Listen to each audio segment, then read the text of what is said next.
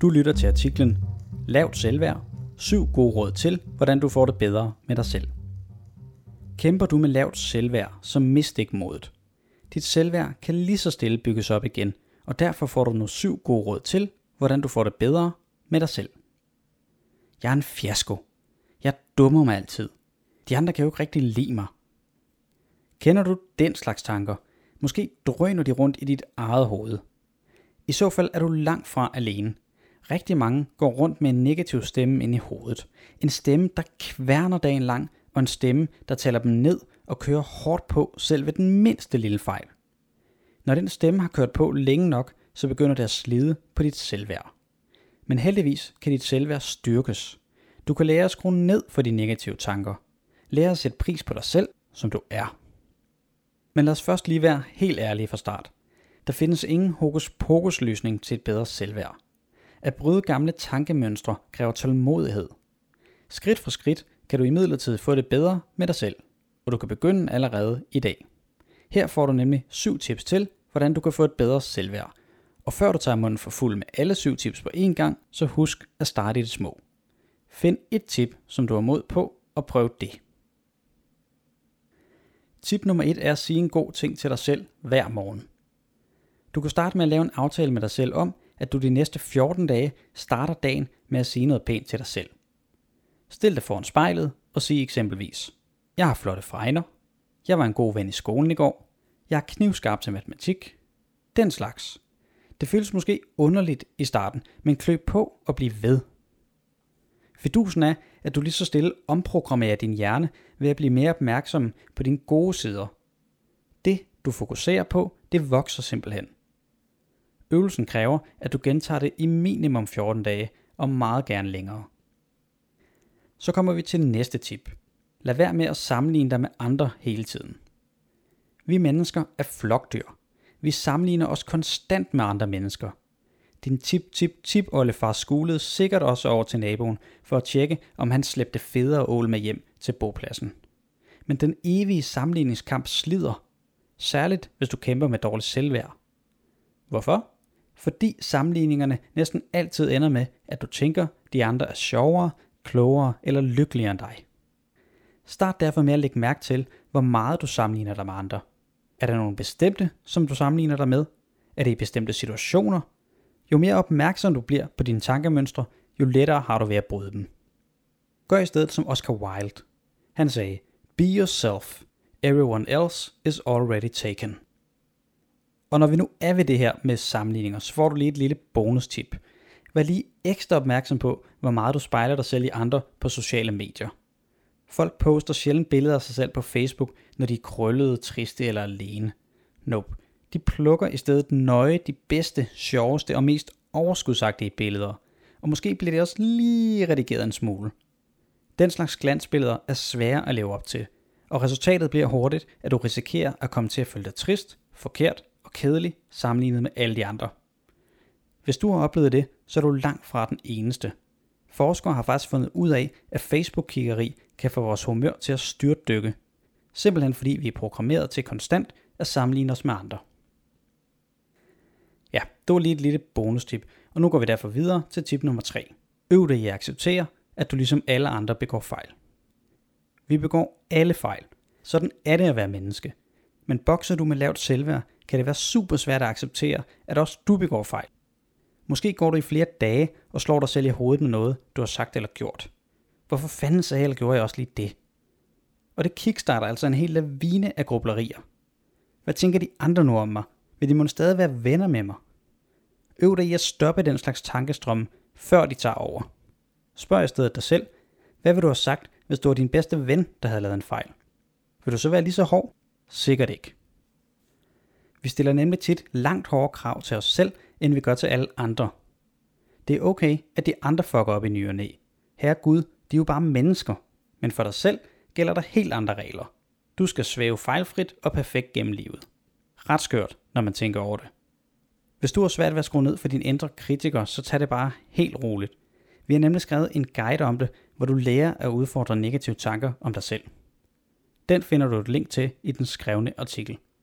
Lytter du med fra en podcast-app, finder du et link til den skrevne artikel i beskrivelsen. Det næste tip er at finde frem til dine styrker. Måske du er verdensmester i at spotte dine egne fejl. Vi foreslår, at du vender bøtten på hovedet, og i stedet øver dig i at fokusere på dine styrker. Måske har du aldrig tænkt over, at du overhovedet har styrker, men det har du altså. Alle mennesker har forskellige styrker. Det kan fx være nysgerrighed, kreativitet eller mod. Bokser du med lav selvværd, er det en ekstra god idé at lave en plusliste med alle dine styrker. Det bygger dig op og giver dig styrke, når de negative tanker kommer rullende. Der findes faktisk 24 grundlæggende styrker, som vi mennesker kan have. Dem linker vi til i den skrevne artikel. Tip nummer 5. Få andre til at lave en liste med ting, du er god til. Kender du det, at du leder efter noget i timevis? Du kan simpelthen ikke finde det. Og så kommer din mor forbi og siger, jamen den ligger jo lige der. Lige foran snuden på dig. Sådan er det også tit med de ting, vi er gode til. Vi kan ikke få øje på dem selv, men for alle andre er det indlysende. Et godt træk er derfor at bede en ven eller et familiemedlem om at skrive en liste med fem gode ting ved dig. Du vil sikkert opleve, at de får øje på ting, som du ikke selv havde blik for. Bagefter kan du gemme listen, så du hele tiden har den ved dig. Det kan være en super støtte, når selvværdet knager. Du kan også gøre en forskel for andre. Frivilligt arbejde er en genial selvværdsbooster. Du spreder glæde og gør en forskel for andre. Samtidig får du mulighed for at prøve en masse ting af. For eksempel at lede en flok vilde spejdere, eller hjælpe andre unge med lektierne. Hvis du ikke tror på, at du kan gøre en forskel, så skal du bare lytte til Dalai Lama. Han sagde nemlig følgende. Hvis du tror, du er for lille til at gøre en forskel, så prøv at sove med en myg. Med andre ord, vi kan alle gøre forskel, og det gør både en forskel for andre og os selv. Her kommer det syvende og sidste tip. Tal med dine forældre om, hvordan du har det. Og ja, det har du sikkert hørt 10.000 gange før. Tal med dine forældre om, hvordan du har det. Og nu gentager vi det så. Men det er altså et godt råd. Det er alt for tungt at gå med problemer alene, og dine forældre vil garanteret gerne hjælpe dig. Er du i tvivl om, hvordan du skal tage hul på snakken med dine forældre, så kan du læse vores artikel, Sådan taler du med dine forældre om svære ting. Den linker vi til i den skrevne artikel. Hvis det ikke dur at tale med dine forældre lige nu, så tag dig et kig omkring og find en anden, du snakker godt med. Det kan fx være din klasselærer eller din venindes mor. Det afgørende er ikke så meget, hvem du taler med. Det afgørende er, at du ikke brænder ind med dine tanker og følelser helt for dig selv. Jeg håber, du kan bruge et eller flere af de råd, du lige har fået, men måske du har brug for mere hjælp, og det vil jeg fortælle lidt om, hvordan du så kan få. Det er nemlig helt almindeligt at tvivle på, om du er god nok, og om andre i virkeligheden kan lide dig. Men du skal helst ikke have det sådan hele tiden, og heldigvis er der mange, der gerne vil hjælpe dig. Et godt sted at starte er på din skole eller uddannelsessted. Her kan du fx tale med din lærer, og ellers har skoler også tit ansat en psykolog, en sundhedsplejerske eller en anden, du kan tale med. Ellers er Headspace også rigtig godt at kende. Headspace har mødesteder spredt over hele landet, og her kan du mødes med en masse andre unge, eller du kan tale med en frivillig. Ingen problemer er for store eller for små. På nettet findes der også mange hjælpemuligheder for unge. Du kan fx skrive helt anonymt til Mindhelpers brevkasse, og her kan du også læse spørgsmål fra over 2.000 andre unge. Blandt dem er der mange, der har skrevet ind omkring selvværd. Som du kan høre, er det heldigvis muligt at få hjælp til at forbedre selvværdet. Nu vil jeg derfor lige give dig tre gode grunde til, hvorfor det er en god idé at arbejde med dit selvværd. Den første grund er, at du lærer at sætte pris på den du er. Mange med lavt selvværd føler nemlig ikke, de er noget værd i sig selv. De føler, de kun er noget værd, når de gør noget. Og det fører til, at de hele tiden føler, at de skal præstere. At de skal gøre noget ekstra godt. Og det slider altså på en. Det slider dig op, hvis du hele tiden føler, du skal præstere. Når du styrker dit selvværd, så finder du også mere ro. Du finder ud af, at livet ikke er en kampplads, hvor du hele tiden skal gøre noget mere. Og det er en kæmpe lettelse, når du opdager det. Den anden grund er, at du bliver gladere. Lavt selvværd forvrænger vores billede af os selv. Du kender måske det, at du begår en fejl, og bagefter vender og drejer du den i dage og ugevis op i hovedet. Alt imens, at fejlen vokser og vokser for dig. I stedet for at tænke, hey, alle begår fejl, så ser du fejlen som et bevis på, at du ikke er noget værd. Får du omvendt ros, så er du sikkert slemt til at slå det hen.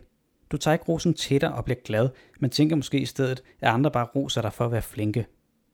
Ved at styrke dit selvværd, kan du få et mere præcist billede af dig selv, hvor du lige så stille lærer at acceptere, at du ligesom alle andre har både styrker og svagheder. Det gør det meget nemmere at slappe af og nyde livet, også når du begår fejl. Den tredje grund er, at du bliver bedre til at håndtere modgang. Modgang rammer nemlig os alle. Kæresten slår op, eksamen går i fisk, eller du laver en kæmpe brøler til weekendens fest. Sådan er livet. Men bokser du med manglende selvværd, rammer modgang bare ekstra hårdt. De negative oplevelser skærer sig ind i knoglerne som endnu et bevis på, at du ikke har noget værd. Ved at styrke dit selvværd, lærer du at håndtere modgang, uden at blive skudt helt i sænk. Det går stadig nas, når kæresten slår op, men du behøver ikke at se på det som et bevis for, at du er værdiløs og derfor aldrig nogensinde vil kunne finde en ny kæreste igen. Nu har du hørt en hel masse om selvværd, men hvordan ved man egentlig, om ens selvværd er lavt, normalt eller måske endda højt? Selvværd er summen af dine tanker om dig selv. Både hvad du synes, du er god og dårlig til. Du er langt fra alene, hvis du har svært ved at sætte pris på dig selv, som du er. Eksperter skønner, at 300-400.000 danskere kæmper med lavt selvværd. Når man taler om lavt selvværd, så er det typiske tegn følgende. Du tænker negativt om dig selv, du bliver lidt skuffet over dig selv, og du stiller store krav til dig selv. Årsagerne til lavt selvværd kan variere meget, men selvværdet grundlægges i barndommen. Lige fra du er helt lille, sammenligner du dig med andre, og du vurderer andre. Hvad er jeg den allerbedste til? Hvad er jeg god til? Hvad er jeg elendig til? Hver eneste oplevelse i din opvækst bliver som brækker i et puslespil, der fortæller historien om dig som menneske. Mennesker omkring dig har også stor betydning for dit selvværd. Det er vigtigt for os, at vi tidligt i livet oplever, at vi har værdi i os selv, at vi ikke behøver at præstere og gøre os fortjent til andres kærlighed. Det betyder dog ikke, at man hele tiden skal have ros. For meget ros kan faktisk også være med til at undergrave ens selvværd. Andre årsager til dårligt selvværd kan være mobning, ensomhed eller svigt i barndommen. Men husk, selvom grundstenene til dit selvværd bliver lagt i barndommen, så er det aldrig for sent at styrke det. Masser af folk før dig har kæmpet med dårligt selvværd og fået det meget bedre. Trin for trin, måned efter måned. Ligesom du måske har undret dig over, hvad selvværd er for en størrelse, så har du måske også undret dig over, hvad forskellen er på selvværd og selvtillid. De to ting er på en måde to sider af samme mønt. Den ene side er synlig for andre, den anden mærker du kun selv. Selvtillid handler om din tro på egne evner. Når du står foran en udfordring, så er forskellen på høj og lav selvtillid, om du tænker, yes, det kan jeg sagtens, eller ev, det klarer jeg aldrig. Selvværd handler derimod om, hvordan du har det med dig selv. Om du inderst inde tænker, hey, jeg er god nok, også selvom jeg dummer mig i gang imellem. Eller om du hele tiden føler, at du skal præstere for at gøre dig fortjent til andres venskab, interesse eller kærlighed. Selvtillid og selvværd hænger ofte sammen. Har du fx masser af selvtillid, har du som regel også stærkt selvværd. Og omvendt. Men det behøver ikke at være sådan. Nogle udstråler fx masser af selvtillid udadtil og får måske meget ros, men inderst inde føler de sig aldrig gode nok.